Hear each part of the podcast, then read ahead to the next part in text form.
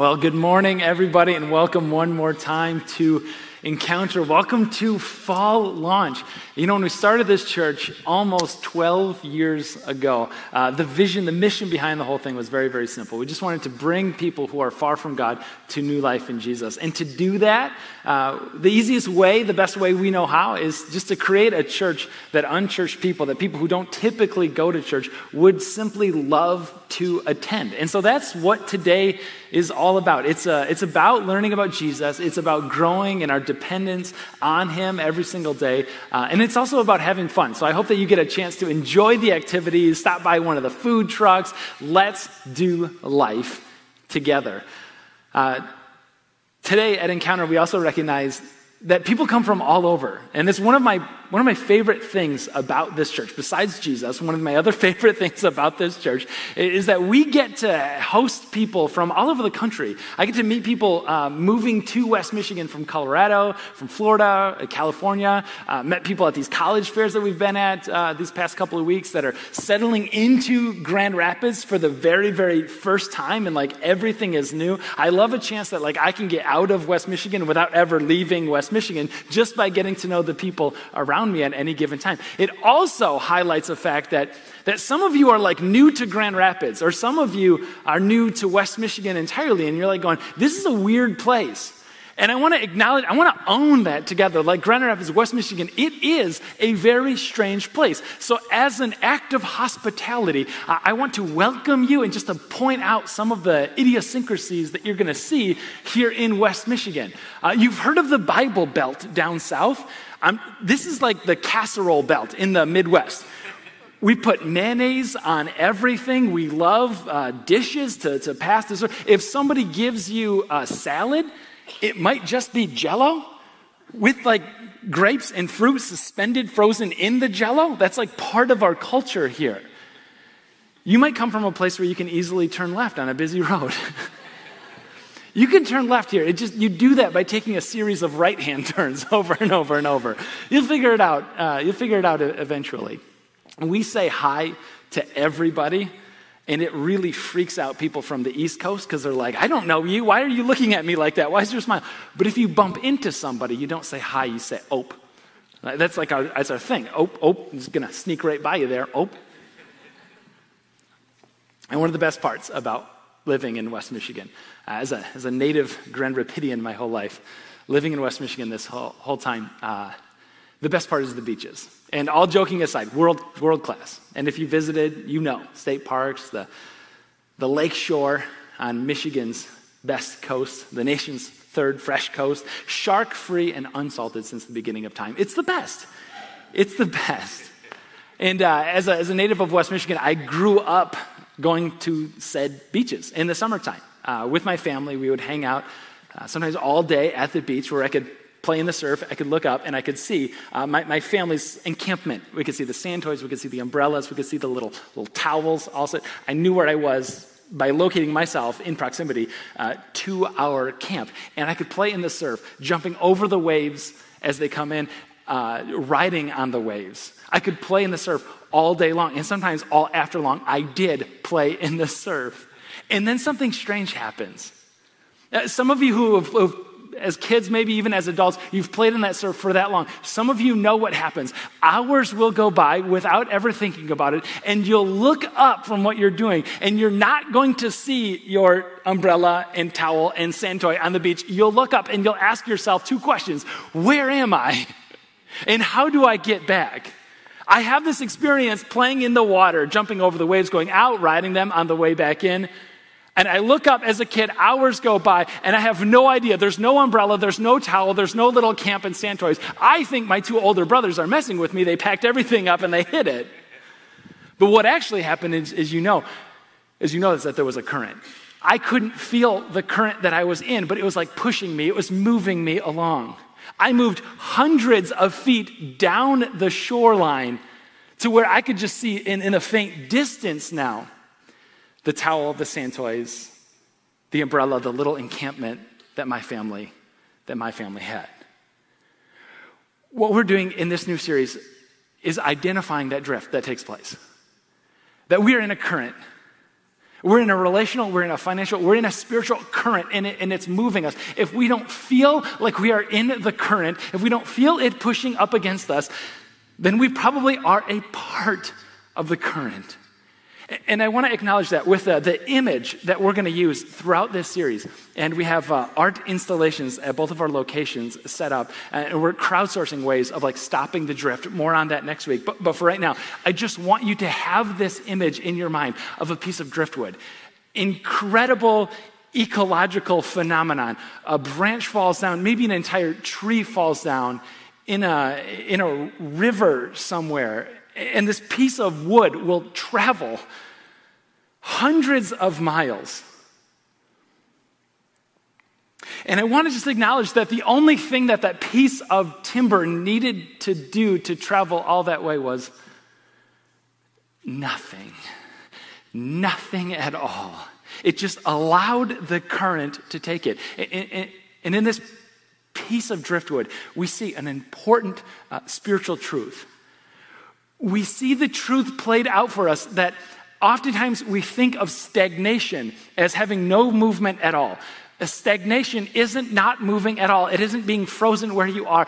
Stagnation is moving, typically in the wrong direction. And we can see that drift happens, not just at beaches. We can see that drift happens not along rivers with pieces of wood. We can see that drift happens in the, in the relationships that we have around us. Some of us, present company included, invited uh, men in my life that I thought I would be in touch with forever and said, I want you to stand up in my wedding. I want you to be a part of a select four people in my life that I know that I will always see again. Fast forward 17 years. Drift happened. We didn't intend to fall out. We didn't name the fact that we weren't going to see each other anymore drift happened. This past few years have been a phenomenal amount of drift that has taken place. You may have gone to the gym, you may have played a pickup game of basketball with the guys that you know for three, four days a week, and you thought, I mean, these are people that, that I'm around all the time, but like a simple move, not even a city move, but like a neighborhood move. Job change, a new gym, drift takes place. Drift takes place. And we wake up one day and we wake up and we ask ourselves those same two questions I asked as a kid on the lakeshore Where am I? And how do I get back? On a deeper level, some of you have found that important spiritual truth to play out in a marriage relationship.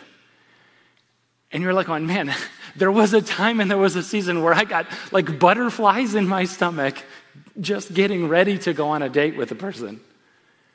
And it was cute, it was adorable, but it, it, was, it, was, it, was, it was breathtaking. The, the energy that I would spend in like planning the time that we would spend together and making it so, so intentional. And it's like 20 years later, three kids, a couple of jobs, careers. Like we didn't intend to have the butterflies go away. We didn't intend to not really talk much about anything except for what the calendar has in store for the family in the upcoming week or just day. We didn't intend for that to happen. It's just stagnation happened. It didn't freeze us where we were, butterflies intact. We drifted and we're waking up. Where am I? And how do I get back to that other, that other place? Financial drift takes place. I've worked with couples, I've walked with families. Get, forty, fifty thousand dollars eh, credit card debt, and you can get out of that. We're launching FPU, Financial Peace University, soon. Small plug there. But like you can get out. People have dug out from that hole in the past. But it's like, how do you get to that place with nothing to show for it? Like, how do you get to the place where you're still paying on clothes that you've long donated? You're still paying on food that's long been digested, and you're still paying on a phone that's long been a dinosaur that you keep carrying around. Like, how do you get there? It's like a couple hundred bucks at a time. Spending a couple hundred more here, there, the other couple does it too, $400 a month. That's all it takes. Over 10 years. Waking up. How did I get, where am I? How do I get back home? And, and you know that spiritual drift is a reality. I used to love talking to Jesus.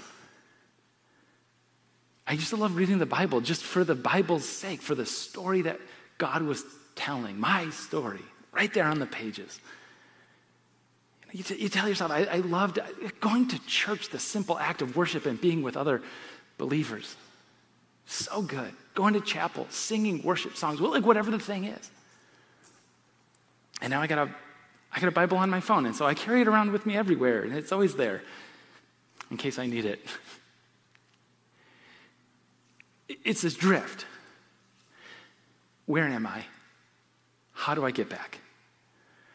We're going to recognize uh, a principle of the, of the drift, and that's that a small change over a long period makes a huge difference.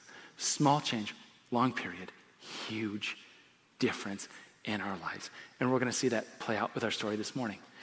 As we jump into our story that's going to highlight this for us all, I want us to, I want us to recognize a couple of very important uh, truths. Uh, the first truth that I'd, I'd like us to recognize as we get into the time together is that you'll never drift in the direction that God wants you to go. And the second one is that nobody is immune from this thing.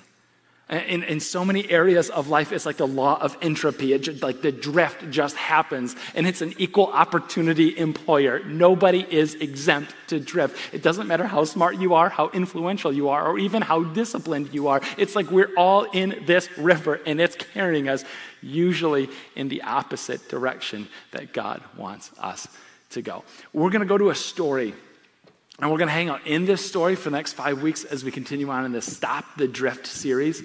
It's an Old Testament story. It takes place in the book of Daniel. And today is Daniel chapter one. We, we start in the beginning of the story, and we're going to see this thing play out. I love part of this story because, uh, because the, the, the story that God tells in the Bible is a historical story. Like it doesn't happen like separately from world history. I love that it like names the big movers and the shakers of global, of world history. And, and we find our story, the Jesus story, like as a part of that larger story. And and it intersects in so many ways. Today's story is no exception. The Daniel story intersects this little itty bitty nation whose influence punches way outside its weight class intersects with the grander story historically of the, of the nation of Babylon. Uh, Babylonia is this nation power that has come in, has attacked Israel, has just taken everything. You know, and we can we kind of see this thing take place. It's God sent like warning after warning after warning on his people and said, "Hey, listen, if you can't live obediently in this land, I will teach you obedience in another." And it's a bit beside the point for us this morning, but God sent a prophet, God sent message after message after message. Uh, love God and love your neighbors. Like, like treat them with so much dignity, honor, and respect because of because they bear the image of God. And if you can't love God and love your neighbors like I do, God says, I'm going to take you away from this land and teach you that lesson the, the hard way. It's an important truth that we recognize that God would rather have his people um, God would rather have his people live uh, in captivity, learning the way of holiness, than live unholy lives as free people in their own land. It, it's an important lesson for all of us. But we, we drop in on the story. Babylon has just taken over the capital city, Jerusalem, has just absolutely decimated it. And, and they've taken a select group of people along with them uh, the royal family, the rich people, the educated people, the influential people they have taken back to Babylon, uh, the long ways, a months long journey. And we're going to follow uh, one and then uh, next week a couple of the friends along on this journey. His name is Daniel, and Daniel starts off in the book of Daniel with this simple line in verse 4. He's describing himself and he's describing his friend as verse 4 young men without any physical defect, handsome, showing aptitude for every kind of learning, well informed, quick to understand, qualified to serve in the king's palace. Daniel does not, does not suffer from a self image problem at all. he was he was to teach them the language and literature of the Babylonians. Verse 5 The king assigned them a daily amount of food and wine from the king's table. The, king is enrolling them and saying, I'm going to teach you the culture and the language. I'm going to teach you the, the learnings of Babylon. You're going to enroll in this three year program. It's like college, and also daily amount of food and wine. not unlike college, there's a meal plan provided. they were to be trained for three years, and after that, they were to enter the king's service. I'm sorry, a three year program, that's paid for with a meal plan, and there's a job waiting for me on the other end of the line. I mean, this sounds, this sounds pretty sweet. When, like, a month or two ago, Daniel was was under siege in Jerusalem. The, the, these people were his attackers. He thought he was going to die there. And now he's got a, education program, he's got a meal plan, he's got he's got a job on the line for a future. I mean, these guys are all like high fiving each other, like, can you even believe that this is our life right now? Like, we thought we were dead and now we're here. Like, like this is great, this is amazing. I want us to see something that, that there's a cost attached on this. You know, why, why would the king bring these influential people, the royal people, why would he bring them in all the way, make all this effort to bring them to Babylon? Uh, first thing could be this gives him an upper hand in any kind of negotiations that might have to take place later. A second thing that could be the reason is they, they could be his hostages. A third thing that people have speculated is that uh, lots of people uh, keep trophy rooms, uh, keep medals uh, around their house, keep their awards prominently displayed in their places of work. King Nebuchadnezzar had a trophy room, it was full of people. Uh, royals, uh, other kings of lands that he had conquered, living trophies that he would keep all around him at all times. But possibly, yes to all of those, kind of summed up in, in the simple reality, and I, I think you guys might already get it. It's that if there was going to be an outbreak, if there was going to be a rebellion that took place anywhere in one of the lands that he took, it would probably happen amongst the royal family or friends of the royal family from that place. It would happen among the influential people. And there's this old saying keep your friends close and your enemies closer. Exactly. And that's what the king is doing. He's keeping them very, very close. And the friends are all high fiving each other because they made it out. They made it alive. But Daniel's not so sure in verse 6. Among those that were chosen were some from Judah. And we get a list Daniel, Hananiah, Mishael, and Azariah. Those names, besides Daniel, probably don't sound very familiar to you. The chief official gave them the new names, and if you've heard the story before, you might recognize their new names. Daniel, he gave the name Belteshazzar, to Hananiah, Shadrach, to Mishael, Meshach, and to Azariah, Abednego. Uh, or we learned at my kids in, in my house, Shadrach, Meshach, and to bed we go. you, you, might have recognized those names. Uh, what they're doing is, is a renaming. Uh, and we recognize it's not just like, hey, you're in a new place, we speak a new language. I'm just going to give you a name that, that rolls off the tongue a little bit easier in Babylonian than in Hebrew. So let's make it a little easier. No, no, no the significance of the name change. Uh, from the name meaning God is judge, we get the name May Bel protect him. Uh, the name God is gracious to servant of Marduk. It's a local Babylonian god. Who equals God got turned into who equals Aku, Babylonian moon god. God has helped into servant of Nebu. It's another Babylonian god. You can kind of see the shift that's taken place there, can't you? you can start to see the current.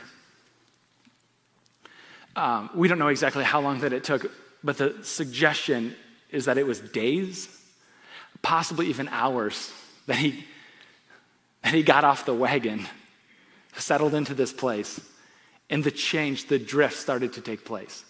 And Daniel is going, I just want to make an observation. You changed my geography, you changed my language, you changed my clothes, you changed my name.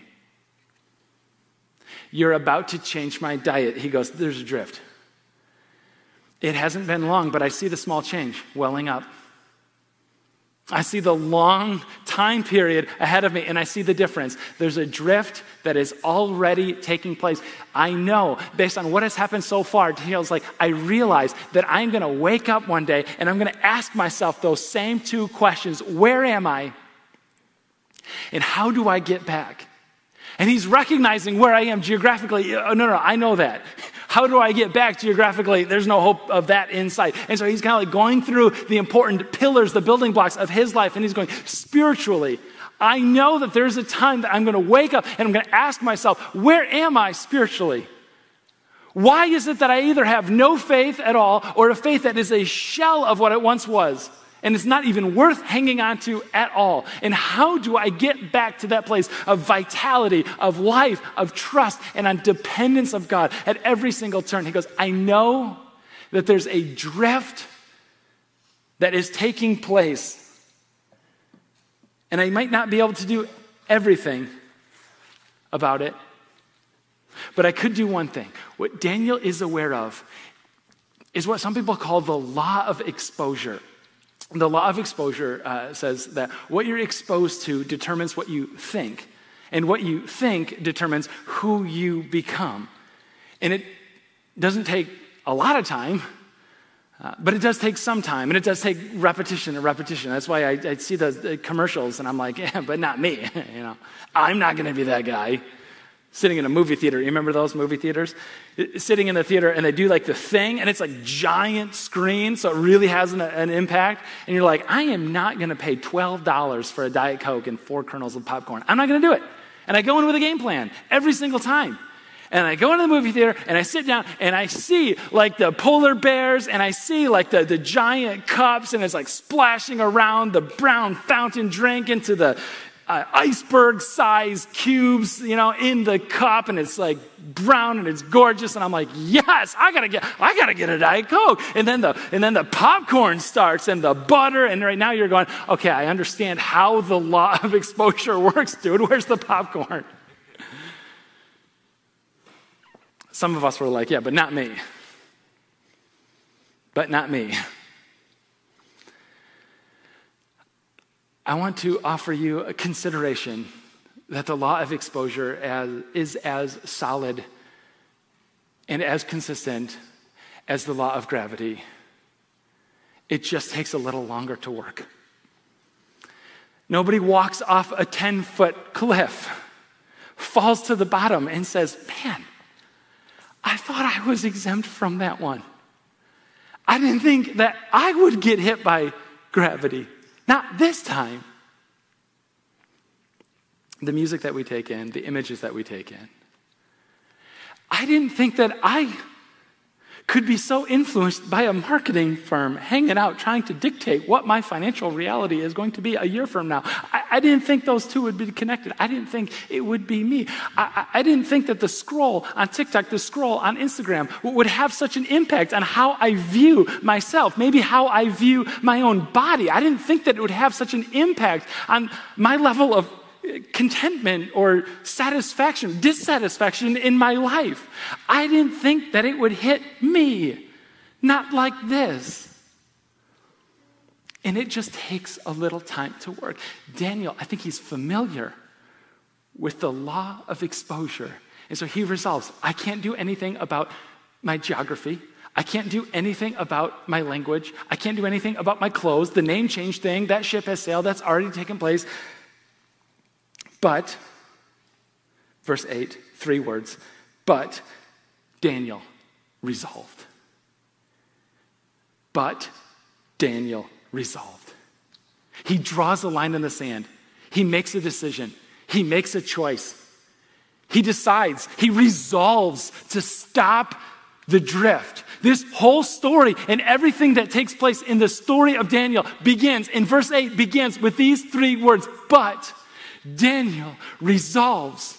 Daniel resolves to start or to restart that conversation with his God. Daniel resolves to make life together in a group of like minded people a priority in his life. Daniel resolves not to let the marketing firm determine what he buys and how much money and his financial reality on into the future. Daniel resolves not to let the images that he's being exposed to again and again determine what he thinks about and then determine who he becomes. Daniel resolves, he draws this line in the sand, he stops the drift, he resolves what? Not to, and it's a, it's a word, not to defile himself with the royal food and wine. And he asked the chief official for permission not to defile himself this way. Of everything that he has available, the language thing, the clothes thing, he chooses food. Like, food is the thing he's going to drill down on. And it's like, dude, that's a strong word. I mean, a month ago, you thought you were going to die in Jerusalem, and now you're here with an education program and a meal plan. You're going to look at the steak that's in front of you, and you're going to say, I don't want to eat this because it would defile me. That's an insult to a very powerful person. Maybe it's because Jewish dietary laws, he couldn't, he couldn't account for whether or not it was kosher and uh, ascribing to the dietary laws or not. Uh, maybe there was something something to it that it was sacrificed to one of their gods, Marduk. A lot of people think that was uh, probably the thing. Um, I think Daniel had to had to draw a line in the sand somewhere. I think he knew the power of the current that he was in. And this was like one area that he believed with God's help, a difference could be made. So Daniel resolves. Now, in this moment, I want us to recognize something. In this moment, you're like, okay, he's going to give up on eating. He's going to eat like vegetables and water. It sounds great. Small sacrifice. A lot of us could, you know, benefit from doing that too. Sure, that sounds good. Listen, though, listen. He's saying that the food is defiling his, his body. It's an insult to the king. He's putting his life on the line. And you're like going, dude, there's many, many, many more chapters in the book of Daniel. I don't think he dies here. Spoiler alert, he doesn't die here. You know, he makes it out alive. And a lot of you kind of recognize there's a book of Daniel. It probably has a story to tell, and he resolved and then died, is probably not the story. Yeah, yeah. I've read the book of Daniel. I know how it ends. It's important to recognize we've read the book of Daniel. Daniel didn't read the book of Daniel. It's important to recognize that he thought, he believed, probably to his very, very core, that this was going to be it for him. And he decided, no, he resolved in that moment that it is better to die today than to live on into eternity, knowing that he has turned his back on God by simply not turning and moving at all. And so he makes a decision, a resolution. And then we get probably to the two most powerful words in the story. Verse 9 Now, God. Now, God. It's incredibly important for us as a community it's incredibly important for us to recognize that sometimes we, we cut God out of the opportunity to show up because we haven't made the resolution. Daniel resolved. And that's what gave God the opportunity to both show up and show off. Daniel resolved. Now God is about to take over. I would love for you to think about the ways that you're drifting. Maybe it's relational or financial. Maybe there's a spiritual drift at work and you gotta name it. And you've been thinking maybe for some time, I need to resist. I need to pump the brakes on this thing. I need to do something differently because the direction that I'm moving in is not a direction I want to end up in future time when I wake up. Where am I? How do I get back? And you're thinking about this resolution. Think not just about the resolution that you're making, think too about how God is going to show up and is going to honor the resolution, honor your resolve in those moments. Daniel resolved. Now God shows up and shows off by causing the official to show favor and compassion to Daniel. Who saw that coming? But, but the official told Daniel, um, I'm afraid that my lord, the king, have you heard of him, uh, who has assigned your food and drink, why should he see you looking worse than the other young men your age? The king would then have my head because of you. Guy's like going, okay, cool. I like you that's fine. But just because you want to lose your head over this thing doesn't mean I should lose mine. But I also think that he kind of gives him like a wink and a nudge and says, okay, uh, I can't do anything about this. I won't do anything about this. But go talk to your local guard uh, a little bit, a little bit over there. Verse 11 Daniel then said to the guard that he pointed him on to, whom the chief official had appointed over Daniel, Hananiah, Mishael, Azariah, please, please test your servants for 10 days. Give us nothing but vegetables to eat and water to drink. And then compare our appearance with that of the young men who eat the royal food and treat your servants in accordance with what you see. So he agreed to this and he tested them for 10 days. And at the end of those 10 days, they looked healthier and better nourished than any of the young men who ate the royal food, who ate the good food that the king provided. I want to be clear on something. This is not a diet plan story. This is not the takeaway of the story. This story has been preserved for nearly 2,600 years. And it's not a story that just highlights that vegetables are good for the body. Like, like that is not why people have decided to preserve this and risk their own lives over keeping this story and telling and retelling and retelling the story of Daniel and his three friends. They have been telling and retelling this story because it's a story where Daniel resolves and God shows up and shows off. It's a story that gives hope to you and I to say when we're in that cultural drift, I can resolve to pick up the phone and to call a friend that I haven't talked to in a very long time. And God is going to honor that with a response. It's a story that highlights for us when we resolve not to let this financial drift thing keep happening and like swipe, swipe, swipe it away. That when we resolve, God shows up and provides for us, maybe financially, maybe also with contentment, with satisfaction in life, so we don't feel like we need to fill that particular hole. God shows up and shows off again and again and again. It's a story that when somebody resolves, God honors that with incredible action and response.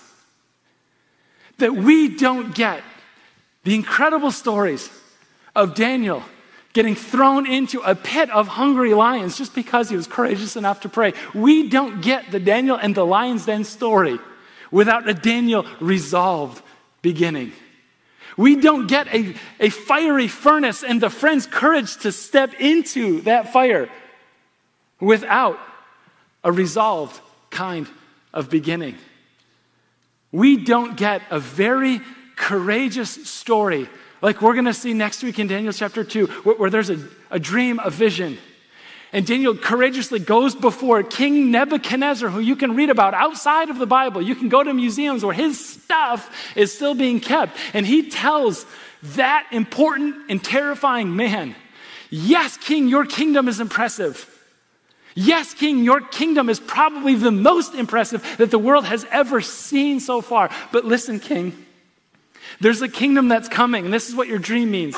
The kingdom is coming from out of nowhere, and it's this rock that's going to smash in, and your whole kingdom is going to come crashing down, and that rock will turn into a mountain and get bigger and bigger and bigger. Yes, king, your kingdom is impressive, but it will just be a footnote on the greatest kingdom that has ever come, that will ever come, that lasts much longer, that spans much wider, the kingdom of Jesus Christ. And you'll just be a footnote on that kingdom's story. Resolve And what do we see? We see the king honor that in him. We see God honor his resolve. In the tradition of learning, of studying, and growing, the tradition of studying the stars in the sky, and trying to figure out what those movements mean, if there's any meaning behind it, they kept with it. In 600 years after the Daniel story, they kept the traditions alive of what Daniel was teaching them. And they followed a star.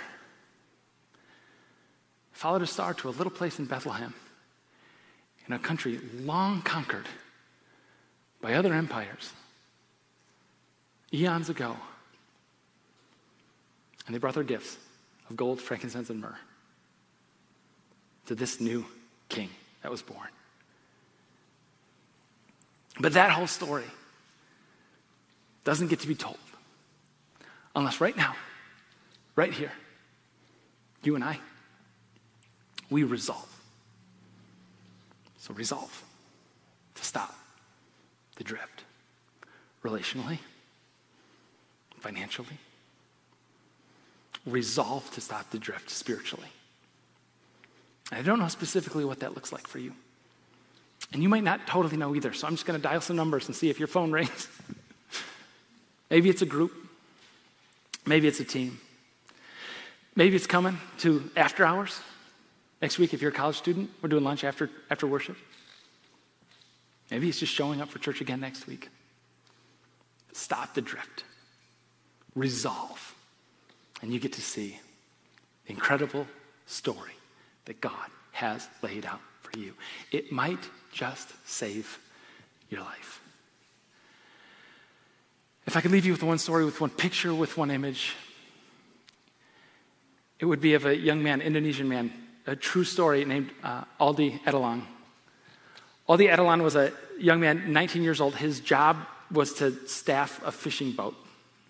And uh, what he did is he'd go out to the little raft, and he had a little hut on the little raft, and he would just keep a, keep a light, uh, keep a, a flame lit. Not all night long, that's simple job, keep the flame burning. As a, as a lamp, as a light out there on the open water off the coast of Indonesia, fish would come, and then it was the job of older, wiser, stronger fishermen to scoop up the fish and to, and to make a living, and they gave him a little money uh, for doing so. That was his job. His shifts would usually last a day or two at a time. One day, a storm came through and broke the, the line that was keeping him in the place where he was supposed to be kept, and it brought him out to sea out to, to drift. And he was very much not stagnant. He was very much moving. And he would, he would try to get the attention of some of the boats that were coming in. He'd wave his uh, clothes, wave his rags. He'd try to, uh, but if people noticed, they didn't seem to care. And so they just kept on moving. He was adrift. He was out there for 49 days he brought with him just a, a, couple of supplies. He was planning on it being a, a, day or two. He had a little bit of water, he had a little bit of fuel for keeping the, the lamp going, and he had his Bible. And he would read.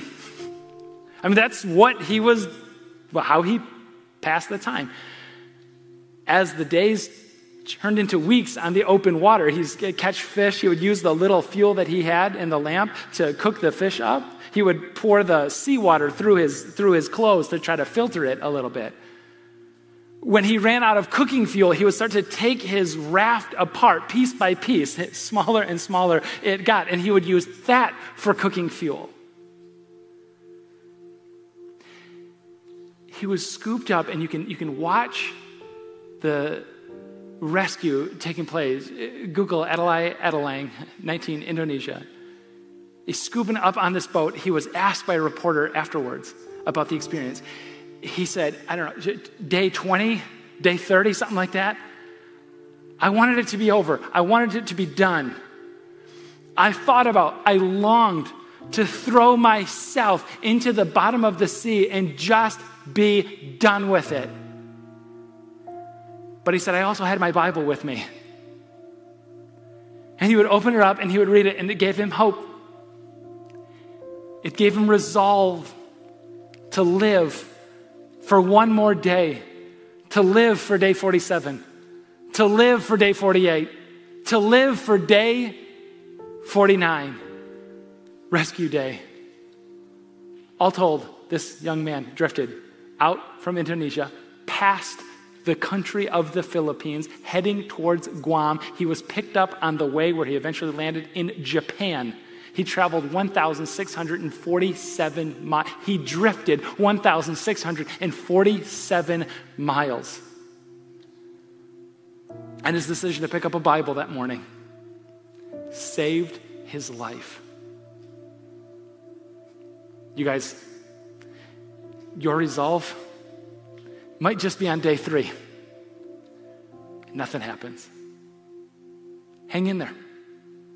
Day 49 is coming resolve and wait as God shows up and shows off. For you to stand up together, let's, let's pray to that God. Jesus, we, we come to you now, and Lord, some of us need a miracle. And we've been praying to you, we've been leaning on you, we've been resolving. And we might be in the, in the middle of the journey right now. So, God, we lay it before you one more time. Please, Spirit, Lord, show up and show off. God, some of us need that kick in the pants. We can see the drift taking place. We can see who we once were, where we once been. And we're finding ourselves waking up and asking, How did I get here? How do I get Spirit, for us, we ask you to be our guide, to lead us, and give us the courage to follow after you. You're doing something. You're doing something in our church, you're doing something in our schools, you're doing something in our communities, you're doing something right here in our lives. May you carry it on to completion. In your name, Jesus, we pray. Amen. Hey, church. It's our sincere prayer that this message was able to help you find new life in Christ. And if you did find it helpful, would you consider donating to help drive this ministry forward? And don't forget, there's no substitute for doing life together. So find a worship experience, join a small group or a serving team today. You can do all this at encounterchurch.org.